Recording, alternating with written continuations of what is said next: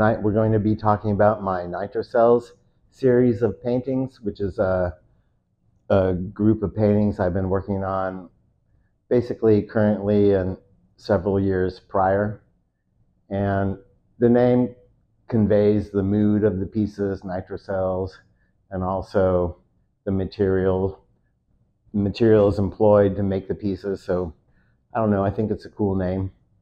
And anyway, many of you know, I work in different genres at the same time, which is like figurative and uh, abstract and conceptual.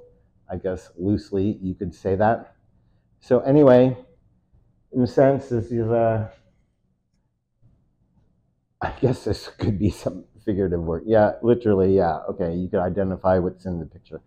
So anyway, um, in episode eight, can't believe the Steve Sas Schwartz podcast has gotten that far.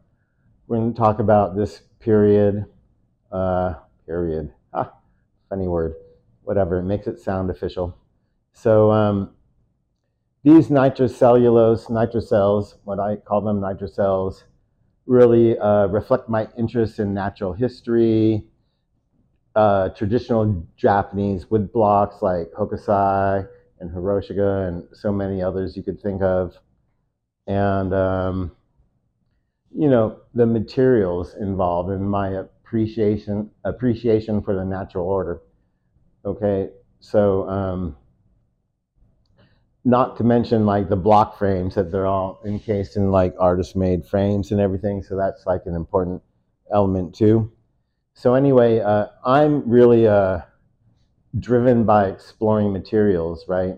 And um, for some reason, I've always been fascinated by the lush quality of nail polish and the palette of nail polish, nail lacquer, whatever you want to call it. And I always thought, oh man, that would be so cool make a painting out of nail polish. How ridiculous. Okay, sometimes when I tell people I work out of nail polish, I mean with nail lacquer, you know, they naturally expect me to uh, be doing something campy, and this could not be further than that. but it's because I love the material and like nail lacquer, there's a material in it called nitrocellulose, right? So hence the name nitrocels and uh, I guess that sounds more highbrow than uh, nail polish. So anyway, it's also uh, found in car paint, right? So it comes with a um, really rich surface as well as uh, a really peculiar palette, which you know you're not going to find in any art supply store and or in any traditional paint kit, whatever whatever you want to call it and um, I really like that variety, that like outlier kind of element of it. Um, so I did this whole series of paintings, literally out of nail lacquer. I could open up the biggest nail salon in LA in a minute. You have no idea. I have hundreds and hundreds of nail lacquer bottle, nail polish bottles people have sent me. And virtually these have been made that way, dipping a little brush in there and painting not joking, right? And I'm going to take some close-ups. You can see the surface is so lush and rich, and like actually when you put the top coat on there and like set it and what have you with the light, I mean it's so rich. You don't see that in the traditional like art world, right? Like not at all. Okay. Um, so I did this whole series about that, but it's also like following my nose. Like um, at a certain point, I don't know, before like 2018, uh, what do you call it? Um, prior to COVID, 2020, 2019, 20, like spent some time in Germany and I just totally caught this cat virus, right? I was so mesmerized by cats and I thought they were so fascinating. And this is so cliche, I get it, right? Like how they move, the nuances of them. They're just so fascinating. And I'm not a cat guy I, ask my friends. I'm a dog guy. People really know that. But anyway, still, like, wow. So I could not, something about cats just uh, rung a bell with me, and I could not stop looking about, looking at them, think, drawing them. And so I did a series of pieces, and these were my first like nail polish, but like, well, what if I just paint this cat, Siamese, what have you, you know, on this driftwood plank of wood out of nail lacquer. And it came out really cool. And first things often do because you have this like enthusiastic energy and whatever. And uh, you want to see how it comes out. And of course, it came out like super bitchin'. oh man, yeah, that was a really good one. So, anyway, then that kind of lit a fire to, to pursue more. And so we have these great cats called Nina and Simone. And they were sisters, but one was Siamese and one was, I'm not sure what you really call that kind anymore. Um, but it had a totally different uh, coloration and everything. But they were twins. And so I painted them. And so the cats here are then like, that is Simone. And Simone is like a way overweight, super lovable, what do you call it, Siamese cat. And I don't know, I think that piece really um, conveys a lot of like the hypnotic things about them and not the traditional like staring into their eyes, but just everything about them, like how they move, the musculature, you know, um, their palate, whatever. So I'm going to show more close-ups of these things. So I did several of these cat things, and uh, this is another one here, and um, that actually was Simone's sister, but she has a whole um, different coat at this point, and it just more worked with the painting, of course, because like making the work is like um, a process, and just was not congealing in her like ordinary colors, and I wanted like some snowy kind of feeling to it, but when you see close up, there's so much subtlety and richness in it. It's just like uh, really pleasurable to look at, like very satisfying.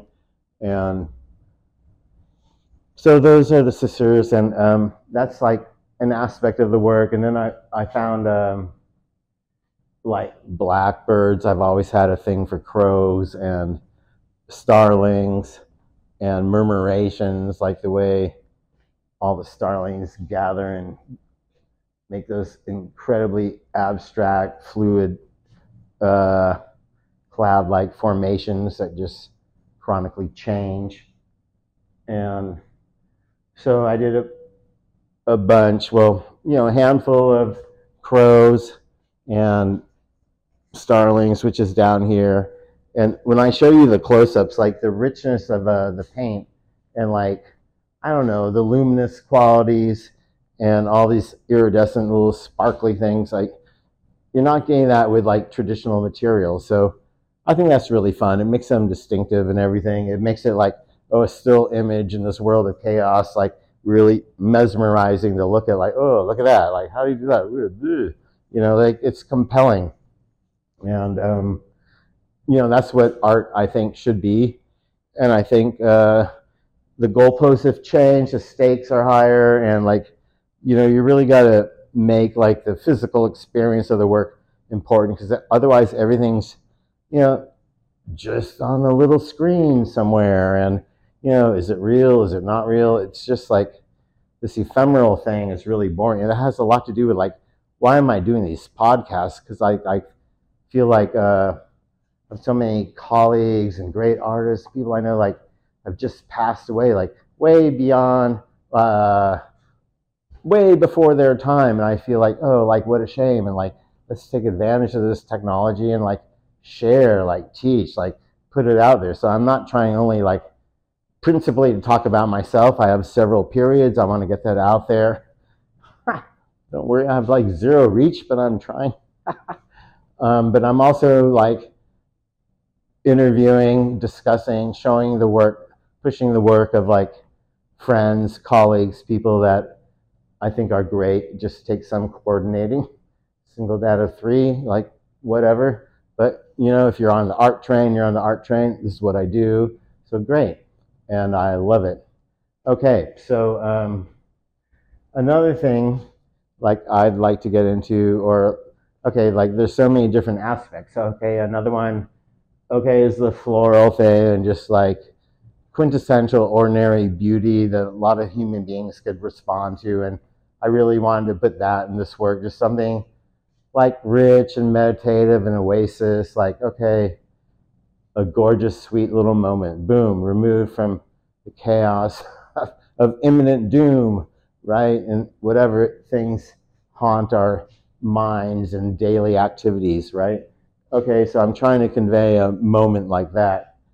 All right, another important thing is like all of these are on vintage planks because that's another theme in my work. I've been nurturing, I think that's a funny word, but uh, exploring mining for decades, really like repurposing the past, not repur, or maybe like reevaluating, looking at it, incorporating it, understanding it, embracing it, right? And so lots of these are on like wooden planks, and fortunately, I have all these like great carpenter friends. they have extraordinary collections of the most bizarre hardwoods and oblique woods you could ever think, and they're just giving me planks. And so these are actually painted on really cool, uh, yeah, granted vintage pieces of wood that are like crooked and cockeyed and whatever, but you know, they're like Brazilian hardwoods and crazy things from Madagascar and whatever, and they actually have this physical weight, which I think is a neat component of them. Um, and then I put them in these frames, and these frames I call block frames.